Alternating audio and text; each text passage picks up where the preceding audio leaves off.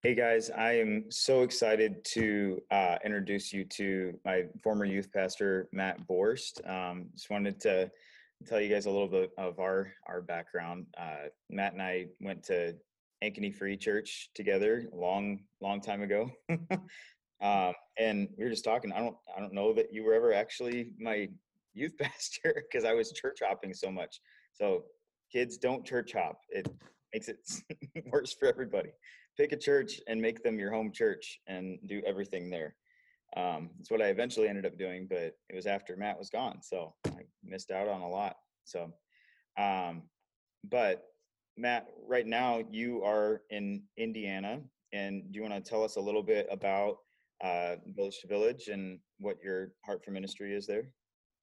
Yeah, so um, yeah, I live in South Bend, Indiana, and uh, we uh, have been here for a couple years now. And uh, we started a nonprofit about uh, almost 10 years ago, uh, where um, started out as a fundraising arm for families that are wanting to to go through the adoption process domestically as well as internationally. Um, and that's led into um, doing some training uh, with some material that, uh, that, my wife and I, another coworker of mine, uh, that we found uh, of just called trauma informed care and uh, really helping uh, families, parents, foster parents, adoptive parents, school teachers, really anyone working with kids. Um, how do you how do you work with kids from hard places, kids that have experienced trauma, and really it's about seeing beyond uh, behaviors and uh, and seeing the needs of the of the kiddos and loving them uh, the way that Jesus loves people and just knowing some basic information is helpful uh, for us to to try to help uh, build empathy with uh, parents and teachers and, and all sorts of people working with with kids. Cool.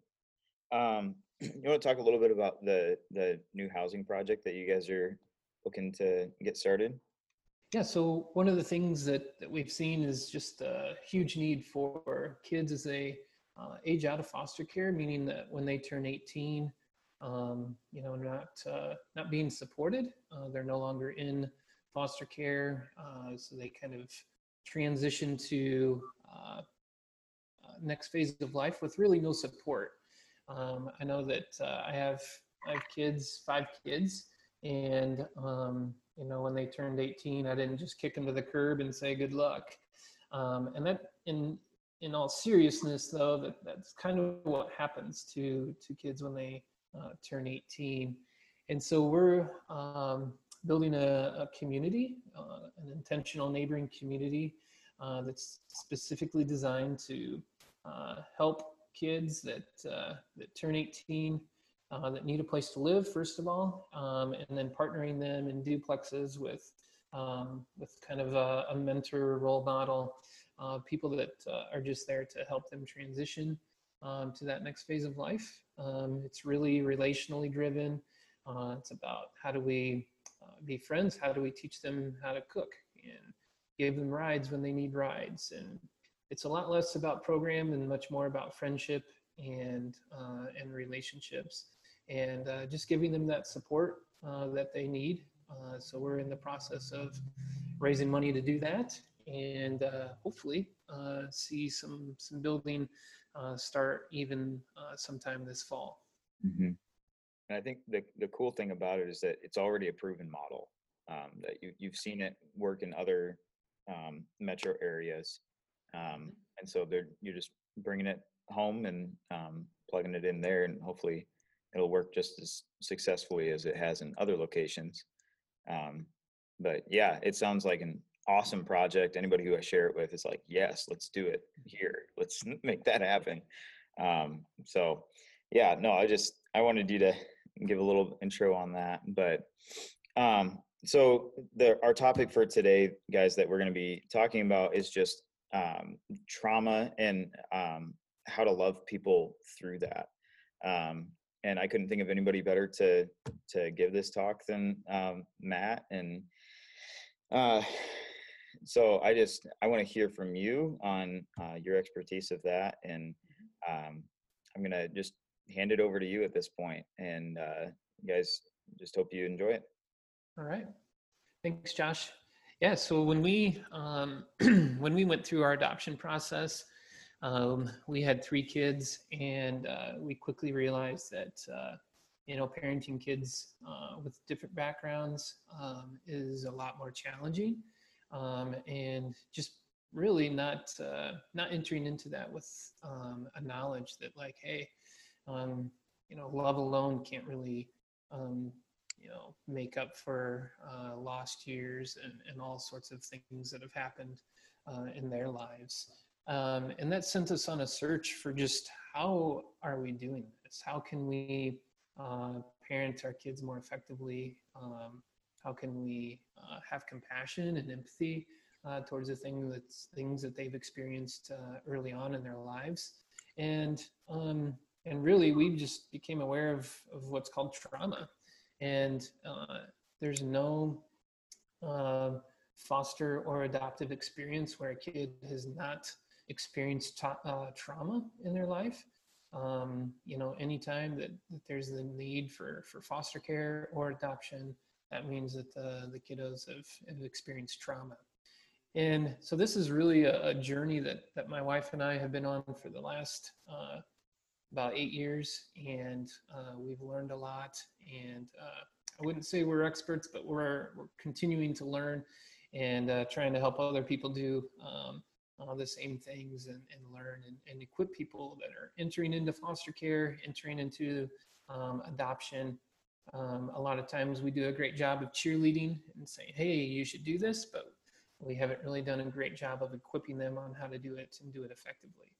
Um, and that's where our training comes in. So um, when we talk about trauma, I mean, this could be, you know, what we call little t traumas or big T traumas. It can be anything from uh, abuse to neglect to, to seeing domestic violence in the home. And, uh, you know, all of us have probably experienced some type of trauma. Um, you know, it could be a broken arm, it could be spending in, uh, a lot of time uh, in an intensive care unit when you were smaller. Um, so all of those things uh, are considered to be trauma, but we're really uh, focused on on just the, the beginning of life for these kids um, the things that they miss out on. Um, and so uh, I'm going to share my screen with you guys. This is a um, presentation that, I've done multiple times and uh, want to just kind of explain a few things.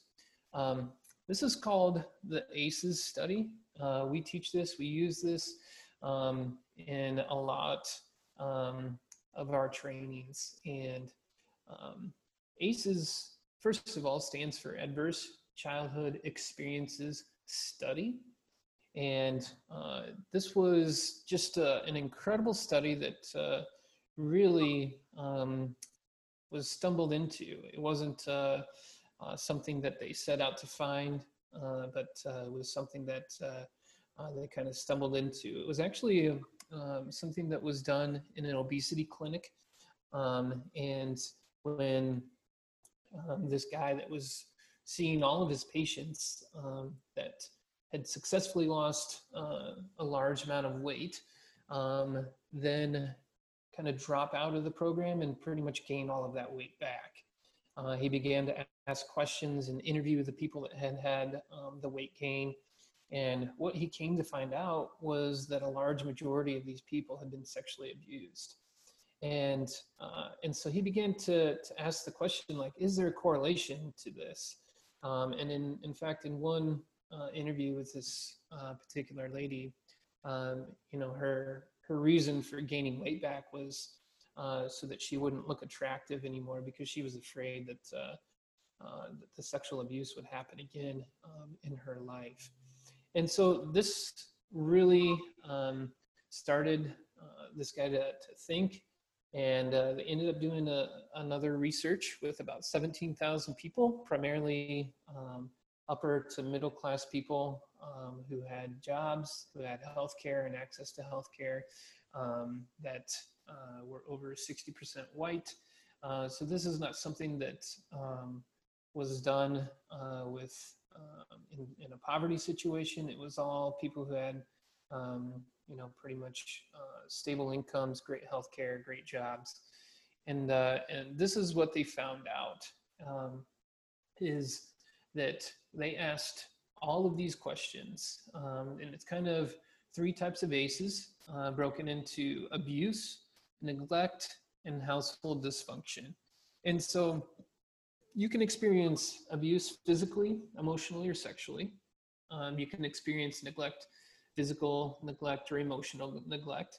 And then household dysfunction, um, things like mental illness in the home, incarcerated relatives, whether that's mom, dad, um, the, the mother um, being a victim of domestic violence or uh, things like that, any type of substance abuse in the home, and then divorce or separation. And these actually are the questions that um, come from um, the uh, ACEs study. So they would ask questions like this Prior to your 18th birthday, did a parent or other adult in your house often or very often swear at you, insult you, put you down, or humiliate you, or act in a way that made you afraid that you might be physically hurt? If you answer yes to that score or to that question, you get a score of one. And then it goes on Did a parent or other adult in the home often or very often push, grab, slap, or throw something at you, um, or even hit you so hard that uh, left marks and you're injured? If so, then yes, you get a, another score of one. And so it doesn't matter um, which of these that you would answer yes to. Um, basically, is uh, are your parents separated or divorced? If yes, you get a you get a score of one. Um, and what happens is you add up um, all of these scores, and that's what gets you your ACE score. And your ACE um, score of um, your adverse childhood experiences. So what what happens though is that there are these lasting impacts um, that um, the ACEs predict in your life. And uh, this is just kind of a, um, a, a little illustration, traumatic brain injury, fractures, burns, and you can kind of read all of these. But I think what's more um, more telling is is this here. Um, so you can kind of see that just in the general population, 33% report no ACEs. Okay, just in in general. 33% of people in this, this world report no ACEs. 51% report one to three ACEs. And then 16% report four to 10 ACEs.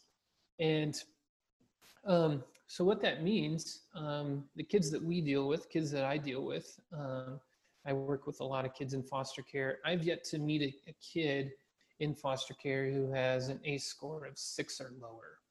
Most of them probably have seven or eight, and um, which you can see.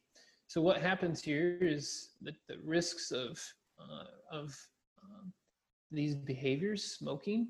If you have a, a score of zero, your chances of being a smoker is one in 16. If you have three ACEs, it's one in nine. Uh, with seven or more, um, it is one in six. Um, if you to become an alcoholic, it's one in 69, one in nine, and then one in six. Uh, things like heart disease, one in 14, one in seven, one in six. And then attempts in suicide is uh, one in 96, one in 10. And um, uh, I guess uh, that's kind of, maybe I can close that. One in five. So these are crazy numbers to think that uh, that kids that are under the age of two, under the age of even one, that these are the predictors that happen in their life. Um, the chance of attempting suicide goes from one in 96 to one in five. And um, what's even crazier is that um, it, with a, a score of six or more, um, kids die on average um, in their adult life on average 20 years earlier than than someone who has an A score of zero.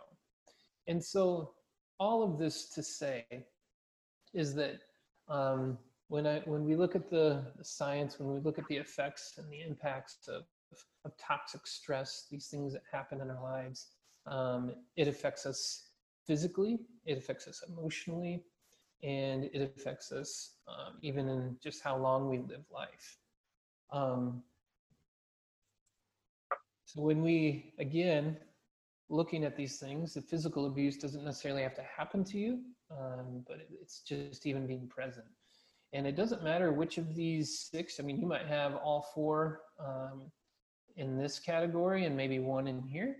Uh, th- that doesn't matter at all. Um, it's just any of these 10 ACEs uh, are these predictors.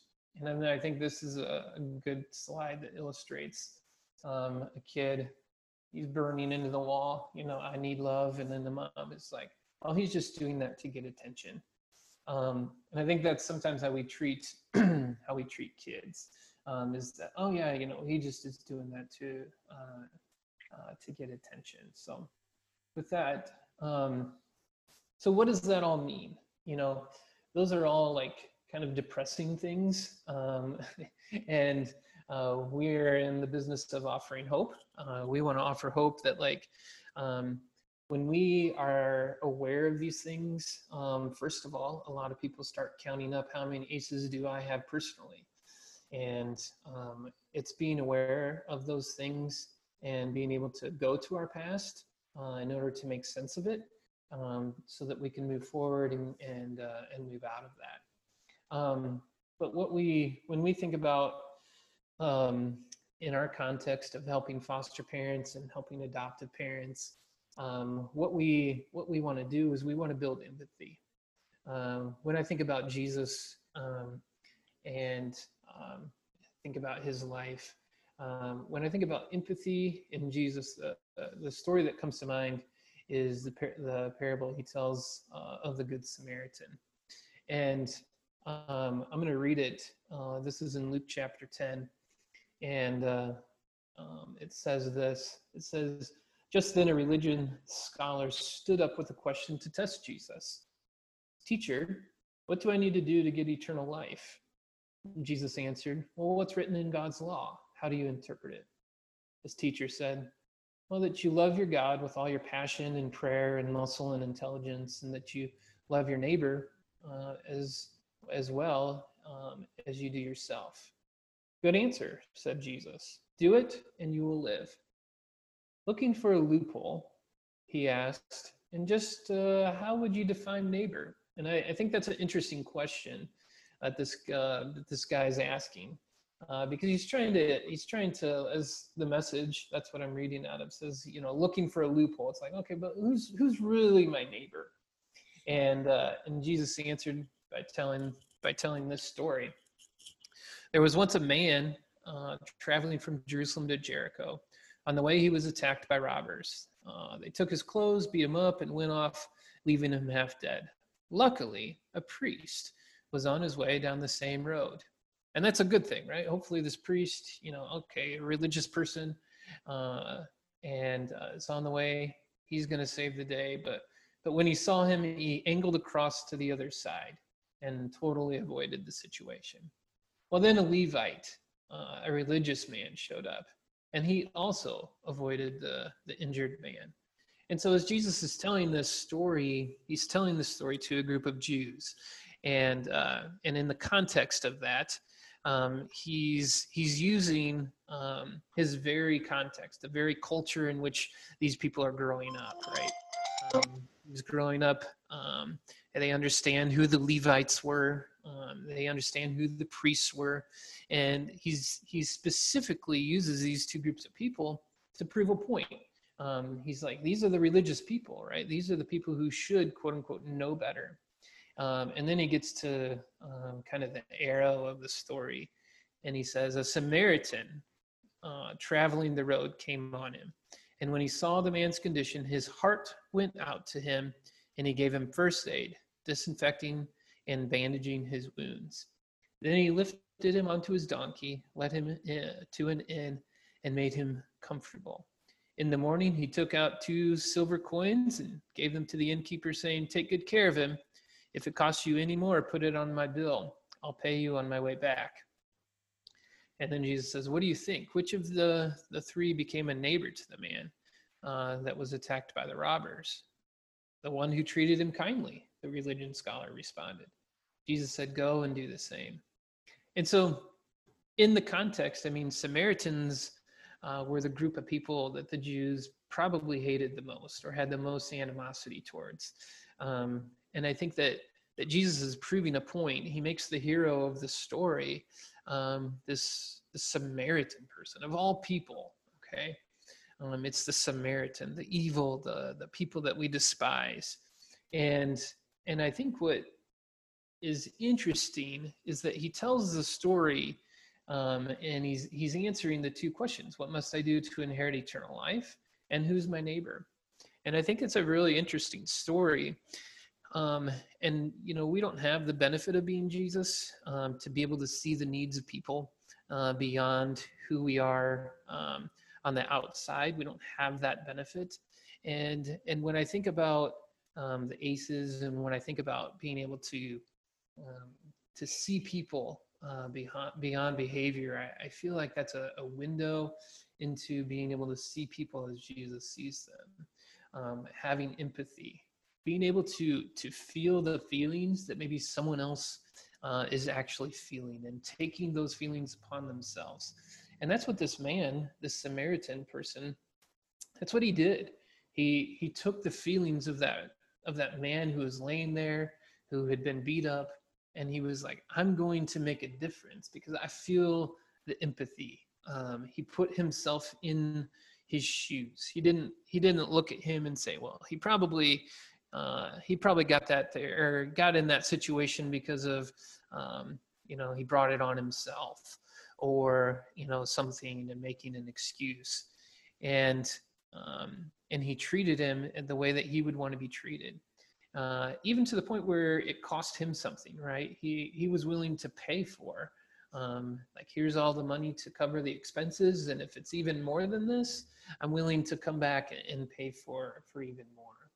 And so when I think about um, you know what we do, um, it is it's so important to build empathy. Um, it's so important to to build empathy um, for for kids um, and so when we deal with parents, like we want uh, parents to have empathy towards their kids and have a, a, respect for, you know, maybe the things that they experienced in their life and not downplay that. Um, and that's an important, an important role. But when I think about teens and I think about you guys, um, uh, it's just as important uh, to have empathy. It's just as important to to see trauma uh, that maybe people have experienced. We don't know what they've gone through. We don't know why people are acting the way that they're acting. And it's so important to take time to get to know, to get to hear uh, other people's stories, other people's experiences. You know, I've had the benefit of, of moving around. Um, you know, I've kind of dragged my kids from Iowa, lived in Chicago. Um, we got to uh, live in a, a, neighborhood that was the third most diverse zip code in the nation.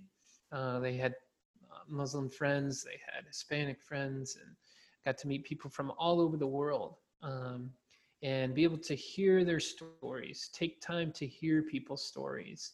Um, and that helps us build empathy. Uh, now we live in Indiana, and it's uh, it's an important thing to not just cast judgment because of a, an outward um, appearance or because of what someone might be saying, but really taking the time to um, to get to know the person, get to know the story behind um, the person that you're seeing, and that their realities um, are probably a lot different uh, than uh, the realities that, that we um, have grown up with. And so, um, as I just think about it, I think about um, maybe uh, maybe Jesus um, gives us things like science, things like um, these studies uh, to help us build empathy. And I think that's a beautiful gift. The most beautiful part of this is that um, that kids can can heal. Um, all of us can heal. Um, the physical toxic stress affects the brain physically, um, and you can see it on brain scans. Uh, but what's the the most amazing part is that our brains can like rewire themselves because of the plasticity um, in their brains. To me, that screams a redeeming God that, that is about redeeming the world, right? Making, taking broken things, making them new. Um, and that's what he's about. That's what he's been about um, from the time of creation. And to think that, um, that people who come to us with broken brains or you know wrongly wired brains, not of their own um, circumstances, but because of things that maybe have been done to them, that that those things can can heal themselves with proper uh, with proper things and tools and and uh, and that to me is is amazing to see that God uh, uh, created our our bodies in such a way um, that they can heal themselves and be redeemed even physically um, as well as spiritually, which is so cool. So, you have any questions for me, Josh? yeah, um, we've got a little bit of time here, so I'm gonna. Uh, I I got a question from a student, um, but I have a couple of my own too. So, um, first of all, just thank you so much for um, that insight. Um, I've received that that trauma informed care training when I was a, a special education associate in Des Moines, um, and it was hugely valuable to me um, in in that profession. Um, but especially as as a parent, um, I feel like anytime we you and I have a conversation, it's like it, it challenges me to be more empathetic and more um, quick to listen, slow to speak, and um, so yeah, just it's it's huge in in any relationship to to be listening first and um, seeing how we can be a blessing to the person across the table from us. Um, I'll start with um, Ellie's question. Um, Ellie asked, uh, how can I show someone that I'm there for them without being pushy, especially if they've been through trauma? Mm-hmm. Um, one of the things that, that we like to say is that everything that we do is under the umbrella of connection. Um, and so if we're, uh, I'll give examples of like, if we're disciplining our children, uh, if we have to discipline them, we want to do that in a way that's that's connecting. Um, and so, uh, a, a, good example of this is um, instead of sending uh, a kid to their room, like isolating them from from us, we want to bring them close. Um, and so, instead of like when they're younger, doing like a timeout where we isolate them Mm. Uh, we're going to do a time in, bring them close and sit with them because it's connecting. Um, we can still discipline in connecting ways. And so, as a, an answer to that question, um, I would say focus on connection. Uh, and the, the biggest thing um, that you can do uh, in connecting is listen um, and uh, listen with a goal to, to understand. Um, asking questions is also a good way. Um, but uh, if we have a goal of connection and trying to understand, um, then people are going to feel loved.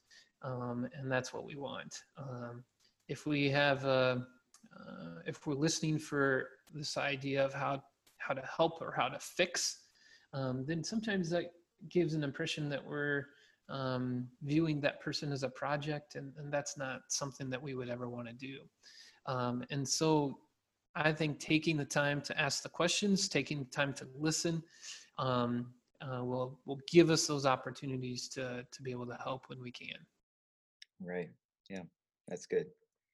Um, one that one that I've thought of is just um, if you have somebody that is being triggered by past trauma, um, by something that's happening right in front of them that maybe to you seems like well this isn't that big of a deal. Why why is this thing making you react that big? Um what how would you um inform that that person on how to handle that? Like is it is it their responsibility i guess to explain to them that you know this isn't as big of a deal as you're making it or like how how would how would you navigate that as somebody that's trying to be helpful to that person Yeah, so we always want to see the need behind the behavior. So, I mean, how that plays out with kids.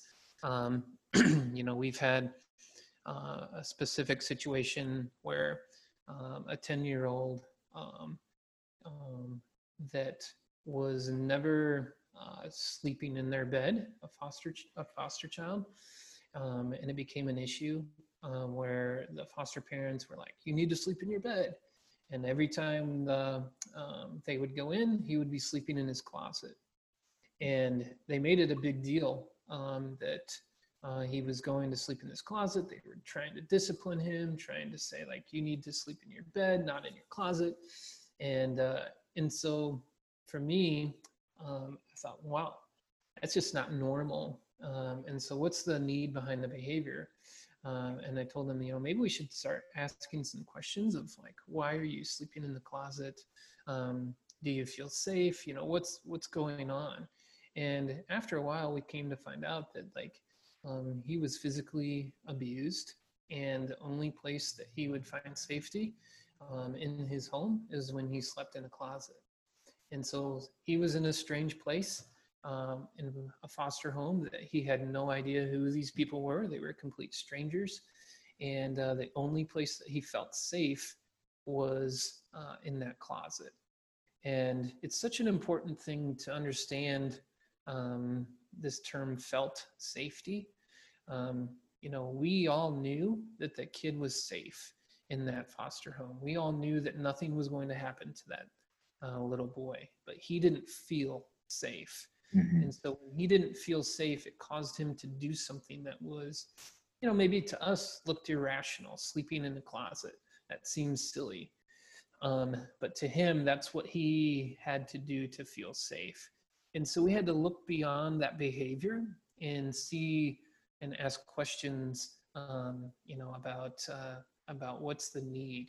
So we tell parents all the time, you know, uh, get curious, not furious, hmm. and uh, and try to see what's causing the behavior because it could be something as simple as the smell of coffee um, because they were abused by someone who drank a lot of coffee hmm. um, but wow. they're never able to express that wow. and so uh, just being able to to get curious not furious is a is a great tool that we all um, and the, the more questions we ask the more understanding we're going to get mm-hmm yeah, that's really good.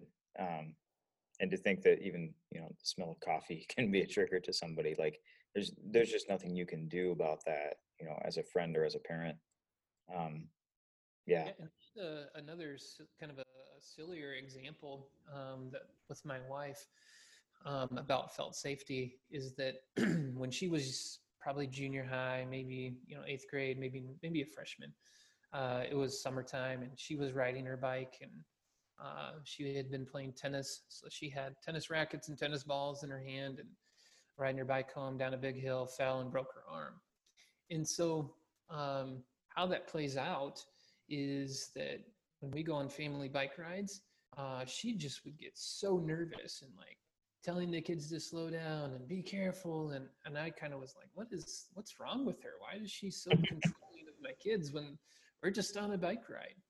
Uh, but it was because of that, and we'll call it a little t trauma in her life, uh, that she was, um, you know, bringing that situation into the current day situation, un, unbeknownst to her, and um, really imposing um, the fact that, oh, I broke my arm on a bike, so I'm going to try to control um, that situation from happening uh, with my kids to the point of like, it just made her it makes her so nervous and she has so much anxiety um, and it wasn't until we were able to um, go through this material um, and see like oh that's why um, and so like now she's like uh, she doesn't really uh, go on a lot of bike rides or if she does she's aware of it um, and so um, she doesn't bring that situation or tries to not bring that situation into you know the real uh, the realness of of that activity. So it's mm-hmm. just a silly example of like she doesn't necessarily feel safe um, in that, but yet it affects how she's um, uh, kind of imposing that on everyone else that's that's in that uh, in that moment trying to enjoy just a simple bike ride. Right. Yeah. um, so one one last question because I know I got to let you go here, but um, so a lot of what we've been talking about has been more about like how can we love on these people that have been through trauma, and I I feel like eh, some of the students that are going to be watching this have personally been through a significant amount of trauma, and so how what would you say to them as far as like um like what do they, what do they do with these ACEs? If they look down that list and they're like yeah that's that's me um, what would you say are some next steps um, for them yeah that's a great question and that's a whole nother um, hour long introduction right um, to what does it mean to what we call make sense of our past make sense of our worth um, all of us have uh, experiences from growing up um, that, that we kind of have to go back to. Uh, we don't go back to get stuck there, uh, but we go back to make sense of it so that we can move forward. Um, and that's a journey. Um, and that's a journey that a lot of times you need help with. Um, uh, that could be from yourself, uh, Josh, as a, as a youth pastor. That could be professionally, um, whether that's through uh, a counselor um, who's aware of these types of things. Um, but it also could just be being aware when we are aware of how our past affects our our present um, you know we can name that and be aware of it and we can start to recognize when that starts coming up. Um, and so uh, but really it's a journey of healing that that really begins um, you know hopefully with yourself but also with the help of somebody else. Um, and uh, it's also a spiritual journey. And um, there's not really a quick fix, but I would encourage that um, it's a journey that uh, is worth taking. Uh, because if you don't deal with it now, um, as a as a teenager or young adult, um, you know you become a 30 year old um, who hasn't dealt with it, um, and by that time maybe you have kids of your own that you're kind of passing those things on to. Un, you know you don't really want to but but you are but if you can gain what's called you know a healthy attachment and being able to pass that on uh, to your kids uh, i mean that's an amazing gift that you can pass on. And so um, i would just say um, like everything i feel like everything's done in community. Um, and so yeah you can do it with yourself. Uh, you can do it um, and start that journey but uh, also just with the help of a uh, a mentor, youth pastor, counselor, whoever it might be. Right, because some of that stuff is going to be pretty heavy if you haven't dealt with it before, um, and so having somebody there to walk you through it is huge. Yep. Um, and we do have, luckily, we have uh, Cornerstone Counseling Center here in, just in Ames. It's right down the road. We just got it up and running, and um, at this point in the week, Steve Jones will have already talked about that quite a bit, which is great. Um, but we also um, in Forged, we talked a while ago um, just about learning capacity and how there's a lot more plasticity in the brain earlier on and so like the, the the stage that you guys are at right now is perfect for learning quickly um, and if you get you know my age or further um, that that plasticity starts to slow down quite a bit and it, it, becomes harder and harder to relearn and retrain your brain and um, physiologically change um, what is there from from the trauma that you've already experienced. So so now is the time, you know, Absolutely. to really tackle that, um, and especially to reach out and um, tackle it. Hopefully, with somebody that um, can help you walk through that. Uh, and that's scary to do. Um, finding a good counselor is a lot like dating, um, and you just you got to try it out and maybe the first counselor that you meet isn't a great fit, but you just keep trying. Um, and there's no shame in that. Um, there's a lot of podcasts that we watch that they're like, "Hey, yeah, I just got done with uh, my therapy session last week." I'm like, "But you're like a, a world-renowned counselor and stuff. Everybody should probably be meeting with somebody on a regular basis." So, um, but yeah, I I don't know if I have any other questions to bring up. Um, and again, I know we gotta let you get going here, but um, is there any last um, thoughts that you wanted to get out there, Matt, as far as this topic? Yeah, I, I mean, I just am a, uh, a firm believer that um, uh, as as you begin kind of your um, young adult life, that uh, focusing on what does it really truly mean to follow Jesus. Mm. And when I think about that, um, I'm not saying what does it mean to be a good Christian. What does it mean to, you know, be what you think other people want you to be, uh, but really just boiling it down to um, uh, what what does it really truly mean to follow Jesus? And when I when I read stories like this in in the Gospels, it encourages me uh, because it uh, I see Jesus going uh, against the flow in so many ways, and um, uh, when I think about the gospel, it's truly good news. And if it's not good news to you, then I, I think maybe the gospel that you're hearing isn't uh, quite accurate uh, because uh, following Jesus is amazing and um, building empathy, building compassion. Um, you know, these are the things that uh, that should set us apart as as different. And uh, I think that's a, an amazing thing that uh, that we have the opportunity to to follow Jesus, but then in turn to love others the way that He would love love us. So thanks for for inviting me to do this, Josh. I really yeah. yeah. No i i definitely appreciate you taking time out of your day um, and and this crazy uh, couple weeks for you um, and uh, having this conversation. Uh, i'm going to go ahead and pray for us here and that'll kind of close our time but again thank you so much for um, spending some time with us and um, yeah so god just thank you so much for pastor matt and uh, his uh, his willingness to come and, and talk about trauma informed care and you know how we can love people through that and even kind of process it ourselves um, we've been through some stuff. And i think we all have to some certain extent um, been through one thing or another. Um, so god we ask that by your spirit you would help us to navigate those things and that we would um, be able to navigate those things well with um, loved ones and people that um, that that need that support and that um, that sense of belonging.